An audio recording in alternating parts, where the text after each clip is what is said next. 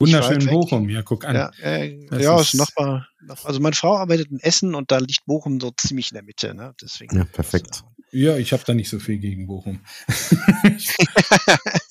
wohne ja, in, Lindendahl, in Lindendahlhausen, also insofern. Ja, genau, da die Ecke, da wohnen wir auch. Genau, das Ach, guck ist, an. Äh, da, guck an, dann sind wir beieinander. Ja.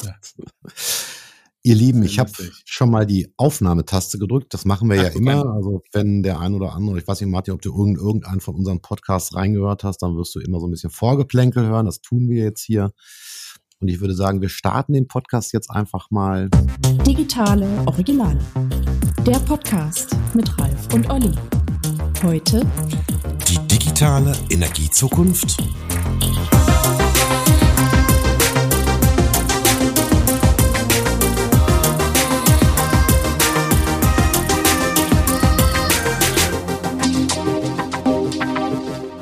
Ja, super. Na gut, dann fange ich an. Herzlich willkommen da draußen im Lande. Eine neue Ausgabe der digitalen Originale.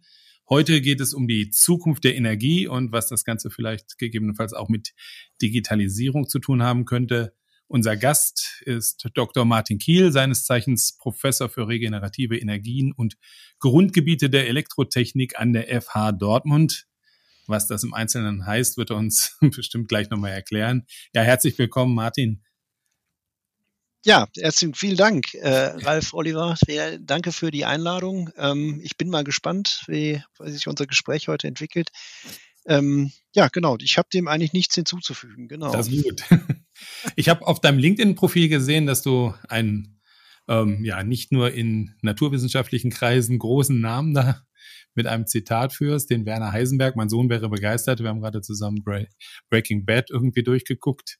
Ähm, spannender ist aber eigentlich nur das Zitat selber. Die Energie kann als Ursache für alle Veränderungen in der Welt angesehen werden, schreibt er da oder sagt er da. Ähm, hat ja, glaube ich, gerade einen extremen Aktualitätsbezug. Ähm, Wie gefragt bist du denn jetzt aktuell als Energieerklärer? Ja, also die Fragen kommen natürlich. Ne? Ich ähm, bin natürlich auch äh, von Studierendenseite merkt man schon, dass das Thema regenerative Energiequellen da gerade auch äh, so ein bisschen hochschwappt innerhalb der Hochschule. Mhm. Äh, kommen natürlich auch viele Anfragen, wo ich ähm, dann aber auch zum Teil sagen muss, ja Leute, kann ich mich jetzt zu äußern, aber es gibt tatsächlich auch Experten, die noch tiefer drin sind in dem Thema.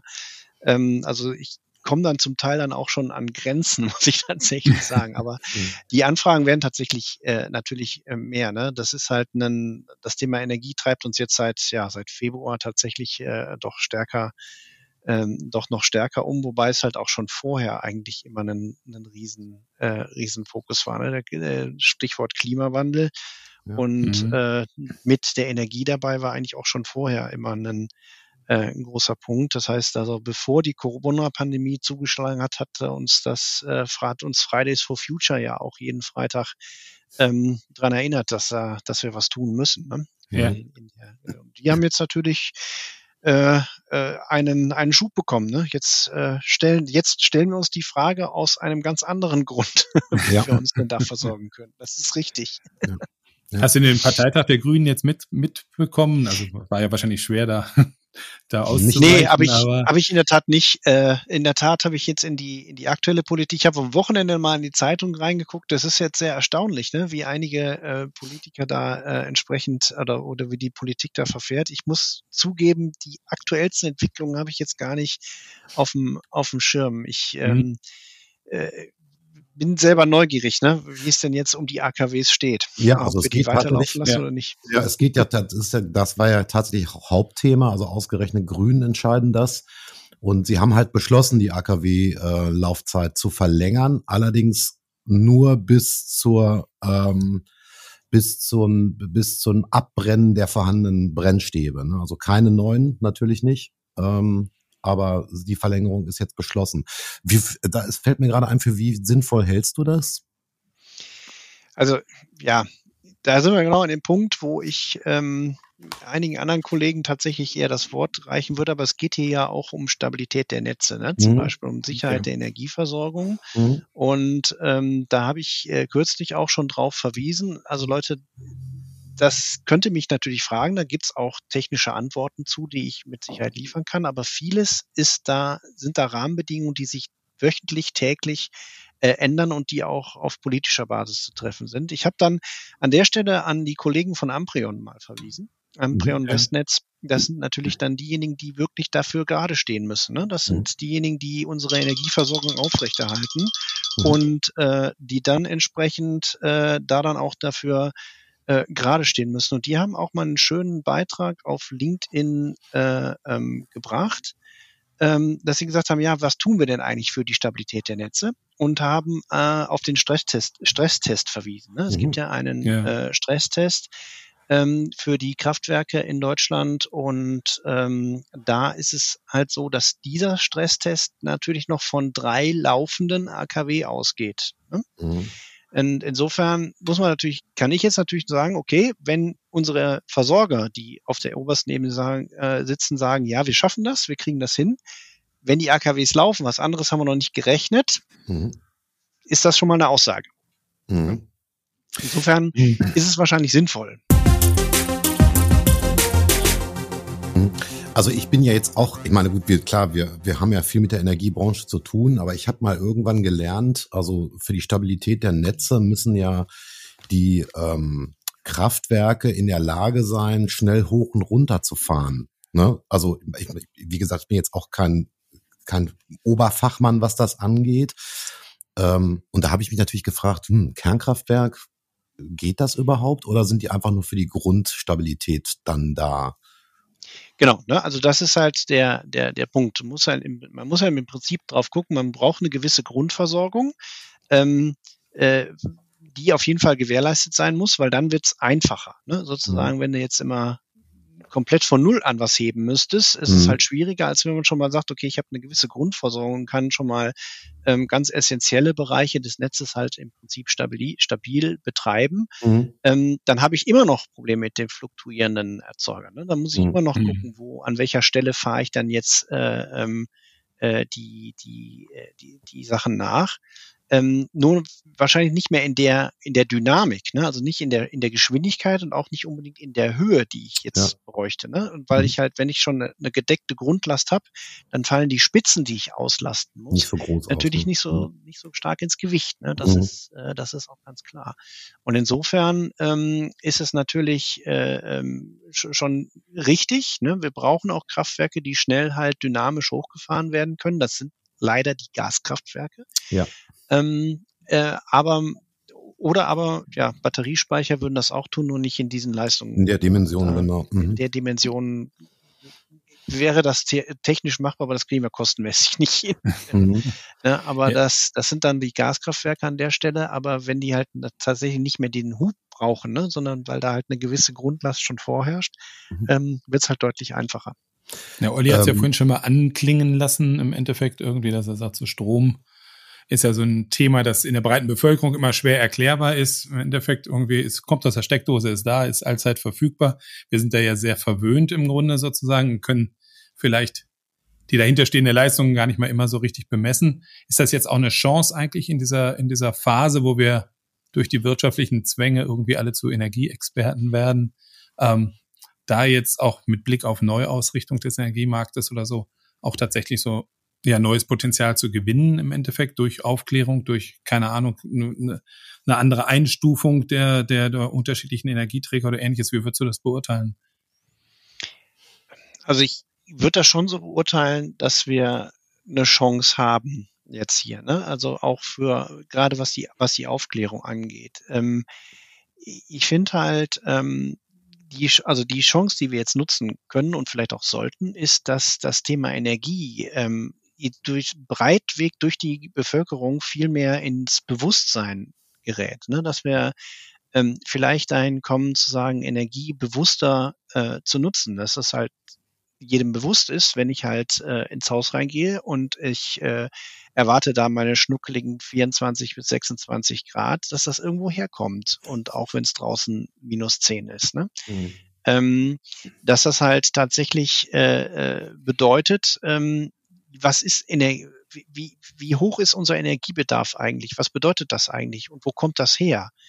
Ähm, das fängt ja bei der Mobilität an. Insofern ist das ganz interessant, ne, welche Schlagzeilen man heute mhm. hat. Also die letzten Schlagzeilen, die ich am Wochenende gelesen habe, war zum 49-Euro-Ticket. Ähm, auch da ähm, muss man natürlich sagen, ja, das ist auch ein, ein, ein Punkt, der natürlich auch in die Energie reingeht, weil Elektromobilität ist schön und gut, ne, das ist CO2. Ähm, äh, äh, geht, hilft, hilft äh, auf der CO, hilft dem CO2-Ausstoß natürlich. Ähm, aber ein Elektroauto selber braucht eine ganze Zeit lang, um seinen CO2-Ballast erstmal wieder reinzufahren. Ja, eine S-Bahn, die ist auch elektromobil, ne? Da mhm. ist aber das sozusagen pro Kopf äh, viel, viel besser. Mhm. Ne? Was, ich, was man da entsprechend äh, ähm, äh, umsetzt. Ne? Das heißt also, eigentlich ist dieser, dieses Bewusstwerden, äh, wie ich Energie nutze, werden, also mein, mein Vorgänger, der hatte ähm, das Lehr- und Forschungsgebiet rationelle Energieanwendungen. Ich finde, das ist ein ziemlich moderner Begriff in der heutigen Zeit. Ne? Mhm. War damals mhm. ein bisschen altbacken, ja, aber dieses rationelle Energieanwenden, wie, wie, wie, also sich darüber bewusst werden, dass ich das tue und dass das irgendwo herkommen muss. Die Chance haben wir. Wenn uns das gelingt, dann gelingt vielleicht auch ein Stück weit äh, die Energiewende, weil man, ähm, glaube ich, auf der regenerativen Erzeugung schon eine ganze Menge machen kann. Aber ähm, der viel größere Hebel besteht, glaube ich, auch in der Einsparung.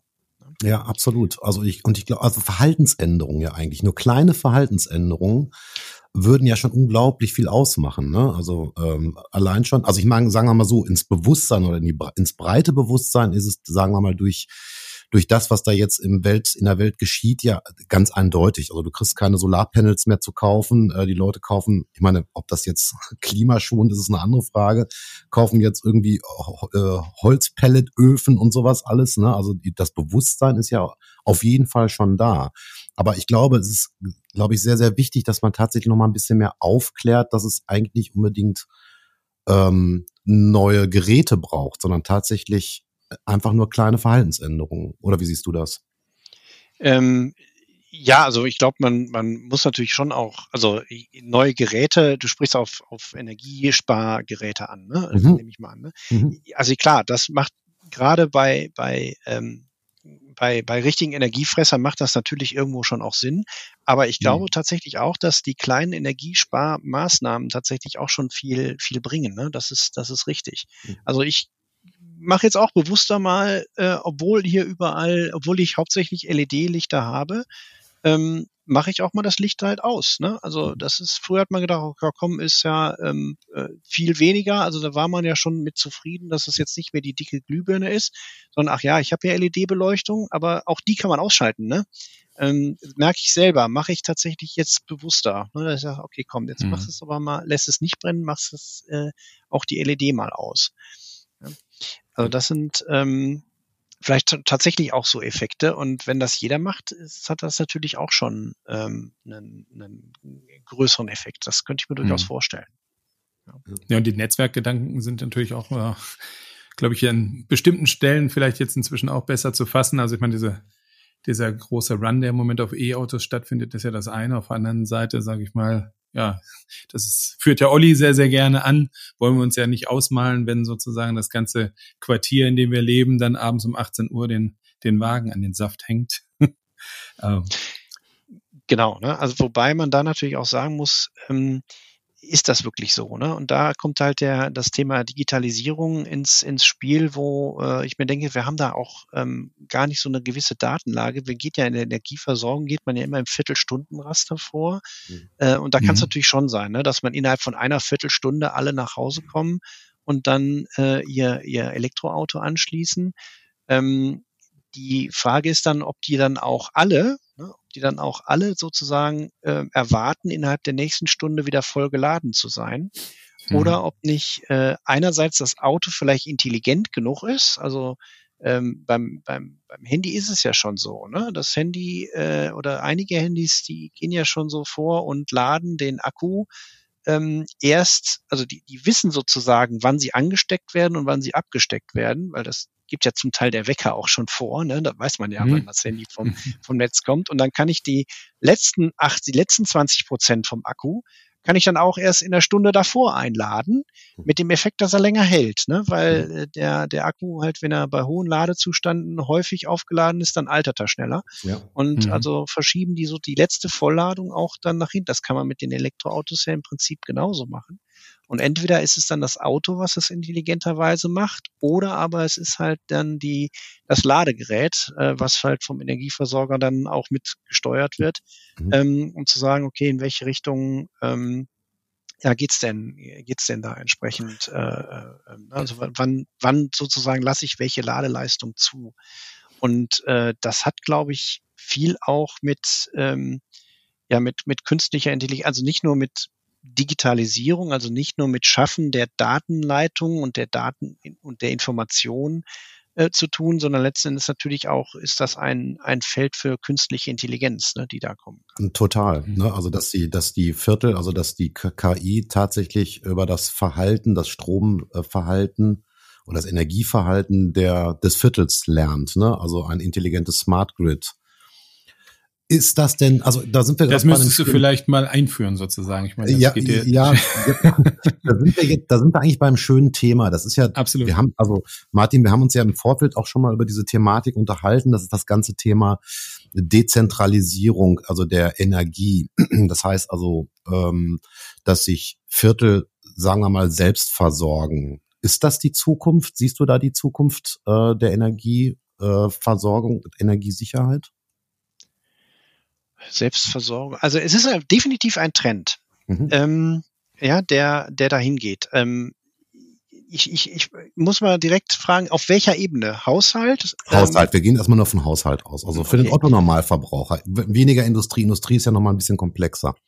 Wobei Haushalt ja, dann eben, Haushalt dann gegebenenfalls auch in so einem Quartierszusammenhang, also im, im Siedlungs, so in so einem Siedlungskonzept gegebenenfalls auch. Also es können ja auch Gemeinschaften da letzten Endes unter Umständen sich zu. Genau, da wollte ich drauf hinaus, ne? Weil ja. das, das ist aus meiner Sicht ein Unterschied. Ich halte es nicht für wirtschaftlich, dass jeder Haushalt äh, autark wird. Mhm. Das ist, glaube ich, ähm, also da, da geht der Trend hin. Ne? Da zieht ja auch die Photovoltaikbranche auch drauf ab.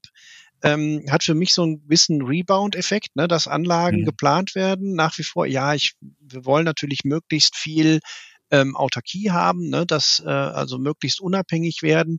Ah, okay, das geht nicht alleine mit der Photovoltaikanlage. Bestes Beispiel, ne, dann ähm, äh, hier ein, ein, ein großes Industrieunternehmen in, in Dortmund, ne, ähm, bestes Beispiel, ah, wir haben eine zu große PV-Anlage, also speisen wir das äh, ins Netz ein, das, da haben wir nichts von, also schaffen wir einen Speicher an. Ähm, ist bei der Industrie natürlich durchaus auch äh, legitim. Das wird sich dann wahrscheinlich relativ schnell rechnen. Beim Normalhaushalt muss man, also beim Privathaushalt, muss man schon ziemlich genau hingucken, ob sich so ein, so ein Photovoltaikspeicher denn tatsächlich lohnt. Es ist schön, den zu haben. Ähm, äh, aber ob, ob sich das rein wirtschaftlich rechnet, ist in vielen Stellen tatsächlich dann immer fraglich. Ne? Und dann könnte man die Frage stellen, ja, hätte ich dann nicht den gleichen Effekt mit einer kleineren PV-Anlage erreicht, wo ich weniger einspeise, die vielleicht eine etwas andere Ausrichtung hat? Ja, dann mache ich das halt mal nicht auf, sofern ich die Fläche habe, nicht nach Süden, sondern mache das halt eher Richtung Westen, dass ich dann erzeuge, die Spitzenerzeugung habe, wenn ich auch den meisten Verbrauch habe. Ne, vielleicht komme ich damit auch auf eine bessere Autarkie und einen höheren Eigenverbrauch hm. und mhm. habe A, meine Anlage viel schneller gerechnet, aber ich bin halt nicht autark. Ne? Das ist halt dann so die, mhm. die Frage, Autarkie und Wirtschaftlichkeit, das beißt sich meistens irgendwo. Mhm. Auf der Quartiersebene ist das ähnlich, aus nach meiner, nach meiner Einschätzung. Ähm, mhm. Da ist es aber so, ähm, dass ich natürlich viel mehr Möglichkeiten habe, ähm, Erzeugungen zu machen. Ne? Also da lohnt sich wenn man, wenn man sich mal anguckt, zum Beispiel, wie die Kosten für einen Batteriespeicher sind im Vergleich zu so einem Heimspeicher, zu so einem Quartiersspeicher, der jetzt ja ähm, Faktor 10 bis 20, ja bis zu 100 mal größer sein kann. Mhm. Ähm, da sind die spezifischen Kosten, was die Batteriegröße angeht, halt auch deutlich geringer, ne? weil mhm. ähm, einfach die ganze Systemtechnik, also Batteriemanagementsystem und Gehäuse und so weiter, das lässt sich einfach kostentechnisch viel besser auf einen großen Speicher verteilen als äh, für so einen kleinen äh, Heimspeicher zu Hause. Ne? Mhm. Und mhm. Äh, insofern kann das auf der Quartiersebene, finde ich das spannend. Ähm, und da wird mich das, die, die Entwicklung auch mal interessieren. Ne? Äh, wie das äh, im Prinzip entsteht. Dieser, dieser Gedanke des Design Grids, wo ich also viele äh, im Prinzip autark arbeitende Zellen habe, ne, Energiezellen habe, die aneinandergereiht dann sozusagen äh, prinzipiell für einen bestimmten Zeitraum autark sein könnten, aber durch halt Interaktionen miteinander doch irgendwie vernetzt sind, so dass Überschüsse verkauft werden können oder Unterdeckungen eingekauft werden können äh, von, einer, von einer anderen Ebene. Das finde ich ein spannendes Konzept, was glaube ich tatsächlich in Zukunft gerade in so Ballungsräumen mhm. ähm, tatsächlich äh, äh vielleicht eine, eine Zukunft haben könnte. Ne? Sollten wir auch gleich unbedingt nochmal hinterhergehen. Ich würde jetzt nochmal ähm, einen kleinen Schritt zurück machen ähm, und zu so einem ganz praktischen Ansatz nochmal kommen. Du hast ja gerade eben sehr, sehr schön schon aus, ausgeführt im Endeffekt die wirtschaftliche Relevanz jetzt für den, für den einzelnen Haushalt. Kennengelernt haben wir uns ja vor, so, so um, im Kontext der, der Dortmunder digitalen Woche vor einem Jahr oder sowas, glaube ich, ähm, als du mit einem Namensvetter im wahrsten Sinne des Wortes ja darüber äh, Gedanken gemacht hast, ähm, so ein Konzept 1000, 1000 Balkonkraftwerke, glaube ich, in Dortmund war irgendwie so der Aufhänger zusammen mit einem bekannten Dortmunder Baumarkt zusammen zu überlegen, sozusagen auf einer viel, viel kleineren Ebene, als man das typischerweise in dem PV-Umfeld hat, hier Lösungen zu schaffen, die dann tatsächlich dem Eigenverbrauch dienen und sich dann vielleicht doch wieder erwarten, besser rechnen könnten. Magst du da noch mal ein bisschen was drüber erzählen?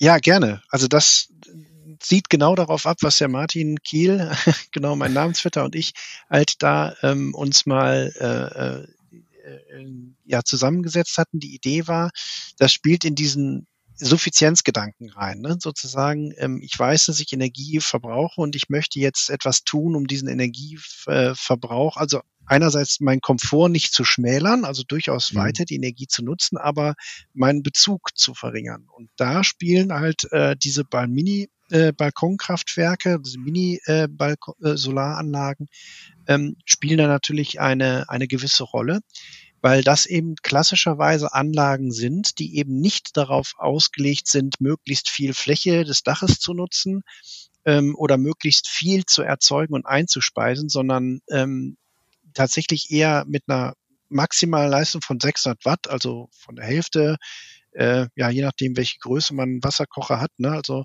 äh, typischer Wasserkocher hat äh, äh, zwei Kilowatt Leistung oder anderthalb Kilowatt Leistung. Das wäre dann so ein Viertel bis ein Drittel davon, ne? Mhm. die man da mit so einem Balkonkraftwerk betreiben könnte. Ähm, das ist also relativ wenig und drückt halt so ein bisschen die, die, ähm, die Stromrechnung. Ne? Das ist das mhm. Geschäftsmodell. Mhm. Ähm, hat aber, wie gesagt, den, den Vorteil ist eigentlich gar nicht darauf ausgelegt, einzuspeisen, also sozusagen mhm. gar nicht den, den Energieversorger sozusagen gar nicht vor das Problem zu stellen, dass auf einmal jemand rückwärts von der Leitung reindrückt sozusagen, ne, sondern ähm, einfach weniger äh, Last ans, einzubauen. Das heißt, die normale Infrastruktur kann im Prinzip mit diesem Konzept weiter genutzt werden, ohne dass ich mir Gedanken über rückläufige, also rückwärts fließende Energie äh, machen muss. Ich, ähm, man kann sich da natürlich so ein bisschen dran langhangeln und es ist halt auch erschwinglich. Ne? Also mhm. diese Anlagen sind jetzt im Bereich zwischen ja, 600 bis äh, 1500 Euro liegen die. Das sind halt Investitionen, die man ähm, schon auch ähm, machen kann, ohne dass man jetzt sagen muss, okay, ich muss, gehe da auf eine spezielle Förderung oder ich nehme einen speziellen Kredit auf dafür, ähm, sondern ich kann es halt auch äh, im Prinzip selber installieren. Mhm. Ähm, der Teufel ist da natürlich dann im Detail. Ne? Wir sind dann auch mit den Stadtwerken in Dortmund da im Prinzip weiter ins Gespräch gekommen, haben das auch mal technisch angeguckt. Wir haben eine Anlage im Test jetzt eine Zeit lang laufen lassen. Ähm, und äh, also es ist sehr kontrovers, das Thema. Ne? Die einen sagen, nee, das lohnt sich nicht und die anderen sagen, ja, das ist doch super, ich äh, muss mehr zu Hause sein, ich ver verschenke zu viel Energie. Ähm, und dann kommt aber halt, wie gesagt, der technische Aspekt noch hinzu, der durchaus ähm, von den Stadtwerken aufgebracht wurde. Da sagt, er sagt, ja, Leute, guckt mal auch auf die Hausinstallation. Ne? Ein Haus aus den 50er Jahren mit einer Elektrik, die, ja, sag ich mal, fragwürdig ist, da dann einen Laien dran arbeiten zu lassen, das kann im wahrsten Sinne des Wortes brandgefährlich sein. Und das muss man natürlich auch sehen. Ne? Also je nachdem, welchen Bestand von äh, Bauten man hat, ähm, ist das nicht ganz so trivial, das zu installieren. Mhm. Ähm, mhm in vielen Fällen kann man natürlich sagen, jo, ähm, das ist durchaus berechtigt, das kann man auch mit äh, jemand, der schon mal ähm, mit einem Sicherungskasten gearbeitet hat und sowas, der kriegt das auf jeden Fall auch, auch hin. Ne? Aber mhm. es gibt tatsächlich durchaus auch berechtigte Bedenken, äh, weshalb das nicht überall gerne äh, gesehen ist. Ne? Und mhm. ja. da manchmal auch mal ein Fachbetrieb am besten drauf guckt. Ja, ja, spannend. Ähm, das, das ist wirklich total spannend. Ähm, vor allem, ich meine, man muss ja eins dazu sagen, jeder, der sich mal mit Photovoltaik äh, beschäftigt hat und in, also das Ding klassischerweise aufs Dach zu packen, es hat ja auch mit ganz viel Formalismen zu tun. Ne? Also du bist ja dann Energieerzeuger und äh, musst also gefühlt ein ganzes Lexikon durcharbeiten an Formularen, äh, um dann auch wirklich diese Anlage in Betrieb zu nehmen. Das fällt ja alles bei diesen kleinen Anlagen dann auch weg. Das ist ja eigentlich auch spannend. Genau, ne, das kommt noch hinzu, dass halt ähm, man auf dieses ganze Unternehmerrecht, also ne, wenn ich eine große PV-Anlage habe, dann muss ich mir überlegen, was mache ich mit den Ein äh, Einspeisungen, die würde man ja trotzdem gerne vergüten lassen. Das geht aber nur äh, über ein Unternehmen, ne, dann bin ich schon steuerlich dabei, dann muss ich eine kleine Unternehmerregelung machen, brauche ich bei diesem Balkon-PV ja. nicht. Es reicht ein einfaches Anmeldeverfahren beim Energieversorger und äh, bei der Bundesnetzagentur, die das natürlich ganz gerne auch hat ähm, für ihre Statistik. Ne? Also wir alle greifen ja ganz gerne halt auch auf die Statistik zurück, wie viele PV-Anlagen wir in Deutschland installiert haben. Ähm, da ist es natürlich nur billig, dass man sich dann auch selber da meldet und sagt, ja, guck mal hier, ich habe auch eine. Mhm. Ähm, die fließt dann da entsprechend mit ein. Ne? Das mhm. ist richtig. Ähm, ja, ich würde mich nochmal, achso, Entschuldigung, Ralf. Ja, ich wäre jetzt wieder zurück zu den, zu den Quartieren und Siedlungen gekommen, sozusagen, zu diesen Gemeinschaftsansätzen, ähm, wo du ja auch ein gewisses Potenzial ausgemacht hast, was natürlich auch, glaube ich, wirklich diesen, diesen Energiemarkt dann an sich ja wirklich nochmal komplett auf links krempelt, glaube ich. Also wir haben ja auch in verschiedenen anderen Gesprächen uns immer wieder Gedanken gemacht, wie wird eigentlich die, die Rolle der Energieversorger künftig sein, der Energieträger, insbesondere auch wenn man so auf Stadtwerke guckt, ähm, die ja dann unter Umständen gar nicht mal der, diese Versorgungsrolle künftig mehr ausfüllen in dem Umfang, in dem sie das heute tun, aber vielleicht irgendwie auch in anderer Weise mit ihren, mit ihren bestehenden Strukturen, ihrem Know-how und allen Dingen dann irgendwo neue Bereiche erschließen. Wir haben neue, neue Rollen im Endeffekt in diesem Quartier dann, mit dem der dann sozusagen auch Strom bereitstellt, ja, also Prosumer wird das ja heute genannt. Ähm, wollen wir künftig alle selber Strom verkaufen oder sind dann da auch, auch neue Organisationsgedankenformen notwendig? Also wie beurteilst du das im Endeffekt, wenn wir jetzt in so einem großen Kontext ich würde noch, bevor du darauf antwortest, Martin, nochmal sagen, ich glaube, beziehungsweise was müsste sich an Rahmenbedingungen ändern, damit das mhm. möglich ist? Oh ja, das ist ein mhm. guter, guter Punkt, das alles so zusammenzufassen. Also ich glaube, ähm, also ein, ein Punkt, der mir jetzt persönlich auffällt, ne, der, was sich ändern müsste an Rahmenbedingungen da entsprechend, den hast du, haben wir gerade schon genannt bei der, bei der Photovoltaik. Sowas müsste einfacher sein. Ja. Mhm. Ne, also ähm, man sieht jetzt auch, ne, dass hier ähm, an, an verschiedenen Stellen fallen die, äh, die steuerlichen Regelungen für die Photovoltaikanlage fällt dann da entsprechend weg. Ähm, was halt ich von allen Planern höre, die äh, so ein Quartier zum Beispiel planen ne, und dann halt auch die, ähm, äh, die Energieversorgung planen, die stöhnen jedes Mal über die rechtlichen Rahmenbedingungen, die sich jedes Jahr ändern. Es gibt jedes Jahr was Neues im EEG, natürlich nicht nur unter einer Regierung, sondern auch noch jetzt mit einem fundamentalen Wechsel. Ähm, gibt es immer wieder Sätze, die dann natürlich auch Altlasten mit sich ziehen. Ne? Alte Anlagen, die werden ja bei diesem EEG gibt's ja immer äh, gewissen, also die, die Vergütung bekomme ich ja zum Beispiel immer 20 Jahre garantiert. Ne? Und mhm. das heißt wieder alte Anlagen, die haben dann wieder eine, unterfallen dann alten Richtlinien und sich da durchzuwüsen, das ist, ähm, glaube ich, extrem schwierig. Ähm, hinzu kommt, gerade bei Quartieren müssen wir natürlich eine Sache noch berücksichtigen. Das ist ja nicht nur elektrische Energie, sondern wir haben auch Wärmeenergie.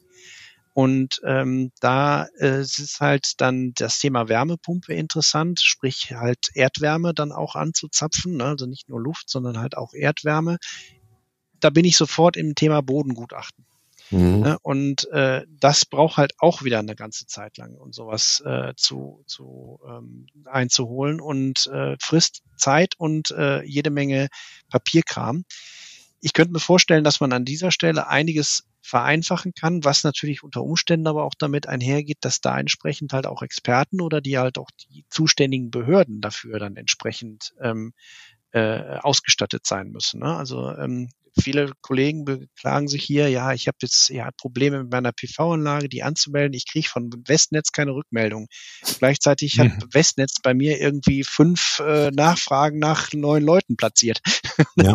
also ähm, beißt sich da, da, irgendwie so die Katze in den Schwanz. Ja, also da sind wir ja auch schön bei dem Thema Digitalisierung. Also das ist ja tatsächlich ähm, ähnlich ja auch wie bei den, grundsätzlich auch bei den Kommunen. Ne? Also dass eigentlich die ähm, die digitalisierte Infrastruktur erstmal aufgebaut werden muss, weil es natürlich auch historisch gewachsen ist, ne, das Ganze und es unterschiedlichste ähm, Datenhaltungssysteme gibt und so weiter, die erstmal alle konsolidiert werden müssen. Ich glaube, das ist die Mammutaufgabe jetzt auch der Versorger und der Kommunen, um, sagen wir mal, eine Dezentralisierung, in welcher Form auch immer, überhaupt erstmal auf den Weg zu bringen. Ne? Weil ansonsten musst du ja im Moment alles sehr händisch lösen, beziehungsweise mit wahnsinnigen Formalismen äh, mit klassischen äh, agieren. Ich glaube, da ist der, da liegt die, ist die Kernaufgabe meiner Ansicht nach.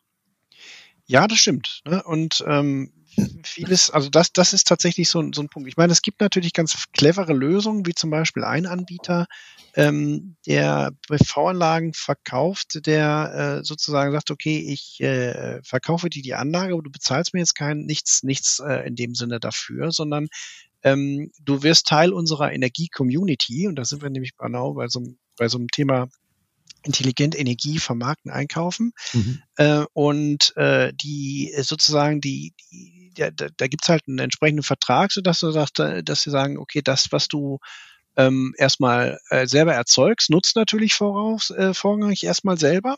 Mhm. Kannst auch den Speicher betreiben, aber äh, einen gewissen Prozentsatz deines Speichers stellst du uns bitte zur Verfügung, mhm. ähm, für den Teil der Leute, die sozusagen gerade Überschuss haben, ne, die das mhm. gerade nicht brauchen. Und dann äh, haben wir sozusagen nur das, das äh, Stromnetz, mit dem wir sozusagen den, den, den Energieaustausch herstellen. Mhm. Und ähm, ja, ich habe halt eine, eine große ja, dezentral über deutschlandweit verteilte Community, die sich über ein digitales Interface halt quasi austauscht, wer wann wie welche Energie braucht mhm. und äh, das dann halt auch auf das Elektroauto zum Beispiel ausweitet, ne? dass man sagt, okay, ich tanke gerade nur so viel Leistung, wie meine PV-Anlage zu Hause gerade halt einspeist ne? und mhm. damit dann halt auch wieder den ähm, die, die äh, ja, eine, eine intelligente Nutzung, dass ich nicht zu viel Überangebot habe, mhm. ähm, aber auch nicht zu, äh, zu viel Unterdeckung bekomme. Und das, das sind natürlich ganz interessante Konzepte, die es dann da entsprechend gibt.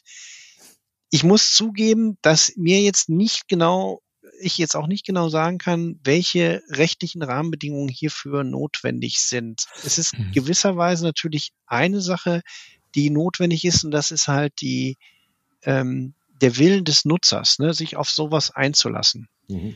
Und ein Stück weit zu sagen, okay, ich habe eine PV-Anlage, die dient mir, aber nicht nur mir. Und wenn ich jetzt sehe, dass mein Speicher gerade irgendwie benutzt wird, obwohl ich gar kein Gerät dran habe, ähm, dann muss ich das akzeptieren.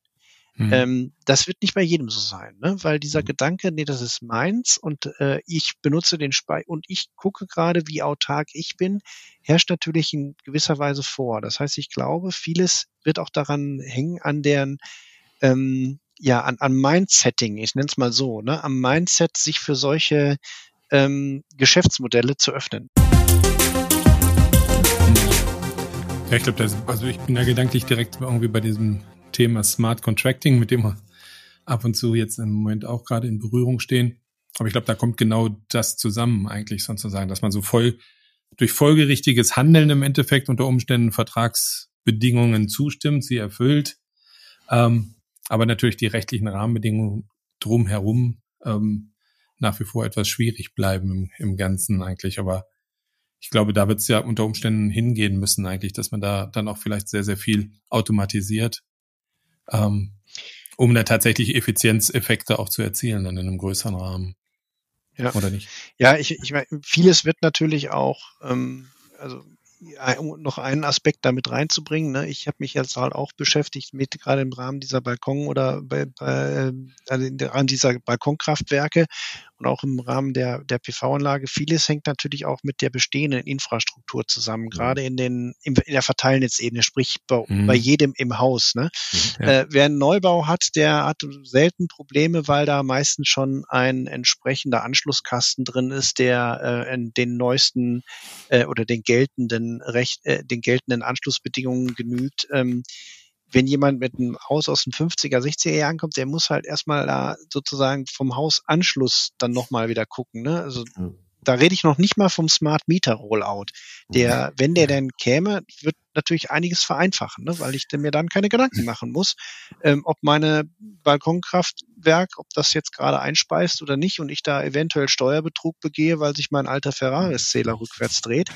Ähm, darüber muss ich mir da keine Gedanken machen, ne? sondern wenn da ein Zwei-Wegezähler automatisch drin sitzt, dann habe ich damit, äh, ist, ist, ist das Thema schon mal durch. Ja. Eine Sache schon wieder vereinfacht. Ne? Ja. Also insofern hängt es natürlich auch damit an, an solchen Dingen.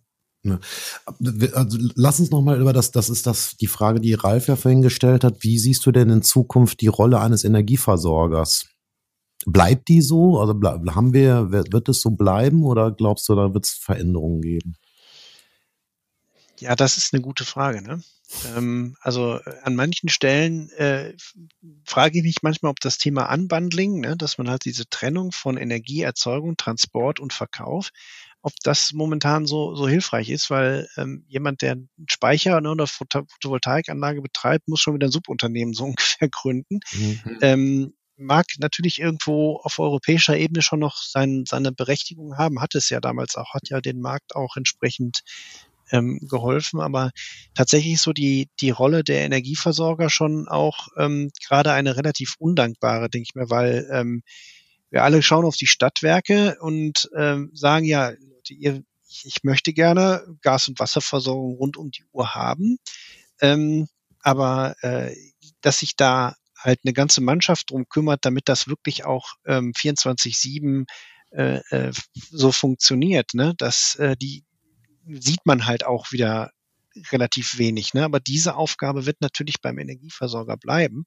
Mhm. Ähm, trotzdem ähm, ist es für die natürlich so die Frage, wie, wie, ja, wie gehe ich damit weiter um? Ne? Wie, wie, wenn ich jetzt zunehmend mehr Prosumer habe, wie äh, laufen mir die Kunden weg oder ähm, wie gehe ich den, wie, wie kann ich sie eventuell halten? Hm. Also wenn man mal durchguckt, ähm, bei uns in, äh, in Bochum ist es zum Beispiel so, aber ich glaube in, in Dortmund mittlerweile auch, in Hattingen, aha, also hier im, hier im Ruhrgebiet kenne ich viele äh, kommunale Versorger, die tatsächlich selber sagen, also bevor ihr an irgendeinen Solateur geht, liebe Leute, und da eine Photovoltaikanlage kauft, wir bieten euch den Service auch an. Hm. Äh, und hm. sagen, also ähm, wenn, wenn, wenn wir schon kannibalisiert werden, dann bitteschön von uns, dann machen wir das selber mit, ne? dann springen wir damit auf. Ja. Und äh, zum Teil trifft das mittlerweile auch auf die Balkonkraftwerke zu. Ne? Man sagt, okay, das kann ein durchaus ein Instrument sein, um auch eine Kundenbindung zu betreiben. Ne? Man sagt, okay, ja, ähm, wir könnten das im Prinzip auch machen. Es ist ein neues Geschäftsfeld, mit dem man sich äh, auseinandersetzen muss. Mhm. Ähm, dann wäre das zum Beispiel auch eine, eine Maßnahme. Ne? Ja, ich kann mir vorstellen, also wir haben, wir haben ja jetzt auch in verschiedenen Gesprächen äh, mit Kunden und so weiter festgestellt, ich glaube durch, also durch die Dezent, also wenn wir jetzt davon ausgehen, dass die Dezentralisierung im, in Haushalten, wir gehen jetzt mal nur von Haushalten aus, ein größeres Thema werden wird, dann stellt sich natürlich die Frage, was ist denn in Zukunft das Produkt? Aber was wir rausgefunden haben oder was wir so mitgenommen haben aus diesen verschiedenen Diskussionen ist, dass natürlich das Thema Sicherheit eine ganz andere Relevanz kriegt, weil ich ja Selbsterzeuger bin. Ne, das heißt also, das, was, was für uns selbstverständlich ist, Strom kommt aus der Steckdose und so weiter, wird ja bei der Selbstversorgung eine ganz andere Relevanz kriegen, Sicherheit. Und ich glaube, da könnte eine neue, sehr große Aufgabe bei den Versorgern sein, dass sie sagen, okay, wir sorgen für die Sicherheit und für diese Sicherheit bezahlst du natürlich auch, weil wir eben dafür sorgen. Ich könnte mir gut vorstellen, dass sich das Geschäftsmodell dahingehend ändern kann. So das könnte ich mir auch gut vorstellen. Ne? Das mhm. wäre dann tatsächlich zum Teil auch eine, eine Sache, ne? also das denke ich mal, das wird dahin auch gehen, was natürlich leider den, den Nebeneffekt hat, dass das äh, so ein, ja, es ist ein unschöner Job, ne? Den muss man haben, aber keiner will ihn sozusagen. Ne? Also Sicherheitsingenieure sind immer ähm, ja, jeder, jeder sieht es irgendwo ein, ne, aber es ist immer so, ach nee, jetzt muss ich das auch noch und das muss ich dann auch noch bezahlen. Das ist halt auch immer so ein, so ein lästiger Beigeschmack, aber man ist dennoch froh, ne, dass man, dass es sie gibt. Ne? Ja.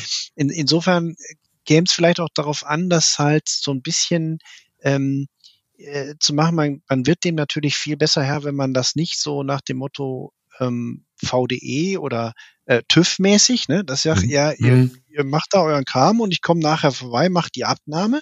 Äh, das wäre eine Sache. Eine andere Sache, was halt ein Geschäftsmodell sein könnte, ist von Anfang an dabei mit einzusteigen. Ja. Und ähm, dann sozusagen die planerische Seite noch mit anzubieten. Ja, ne? dass der, man sagt, der professionelle Begleiter, ne, weil er genau. Fachmann genau. ist. Richtig, sehe ich auch so, ja.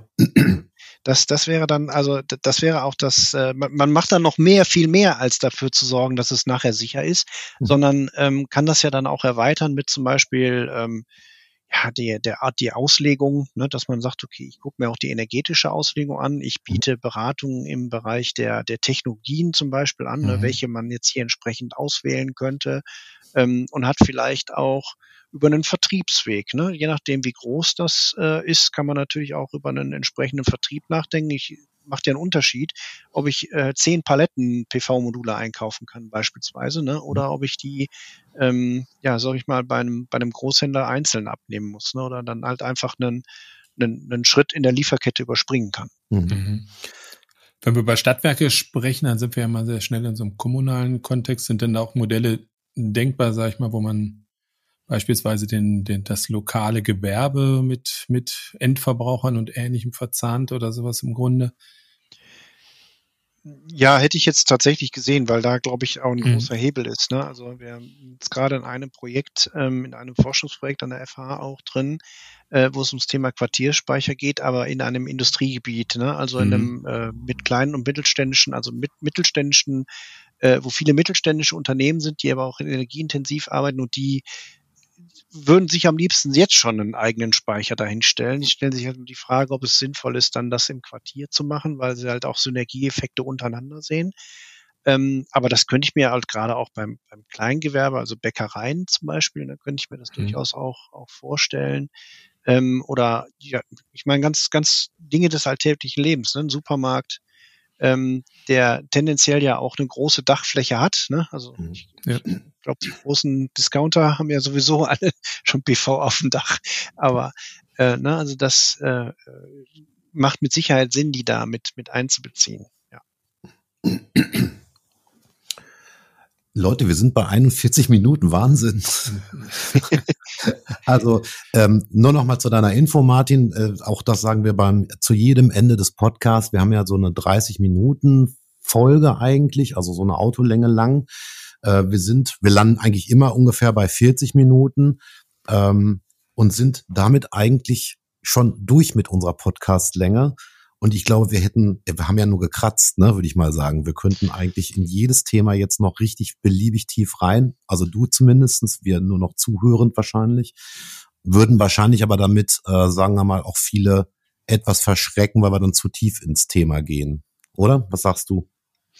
Ja, ich glaube auch. Also äh, wenn, wenn man näher reinguckt, also wie, wie gesagt, man müsste dann ähm, dann macht es Sinn, sich vielleicht einzelne Themen dann mal rauszunehmen. Ja. Zu, zu nehmen, ne? Wie gesagt, ich bin, habe jetzt auch mal einen, einen, groben Überblick gegeben, weil ich, wie gesagt, den Thema dezentrale Energiesysteme zusammen mit einem Kollegen aus der Energiewirtschaft halt auch äh, in der Lehre da tätig bin mhm. und wir uns das immer wieder angucken und ähm, dadurch, dass es so eine schöne projektorientierte Veranstaltung ist, also nicht mehr das klassische, da vorne steht ein Prof und redet was, sondern wir erarbeiten die Themen während des gesamten Sommersemesters im, in kleineren Gruppen. Das macht also auch schon mal lehrtechnisch äh, viel Spaß, aber es ist jedes Jahr anders. Mhm. Jedes Jahr haben wir ein neues Thema, ne, was wir mhm. uns mal näher angucken müssen. Und ähm, es ist also sehr, sehr, sehr, sehr breit aufgefächert. Ne? Aber muss ja nicht dabei bleiben. Ne?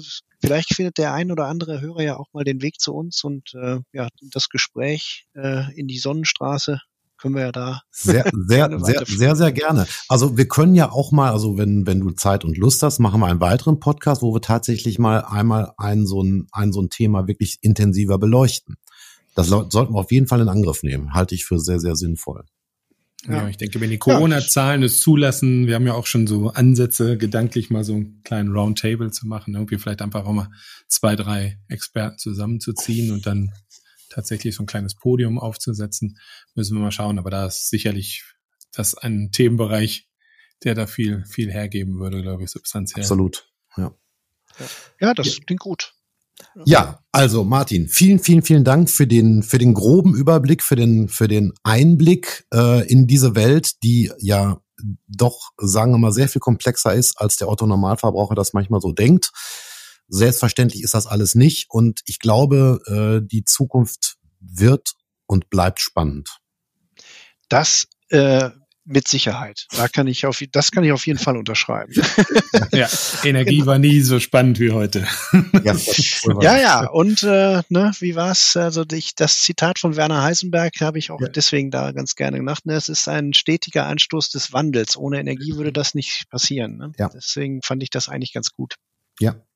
Definitiv. Ja, dann würde ich sagen, Super. vielen, vielen Dank, Martin. Äh, jetzt nicht gleich auflegen. Ich stoppe jetzt gleich nur die Aufnahme, dann können wir genau. noch ein bisschen weiter quatschen. Aber jetzt hier offiziell ist die allen, Aufnahme beendet. Allen anderen auch nochmal vielen Dank fürs Zuhören und bis in Kürze wieder.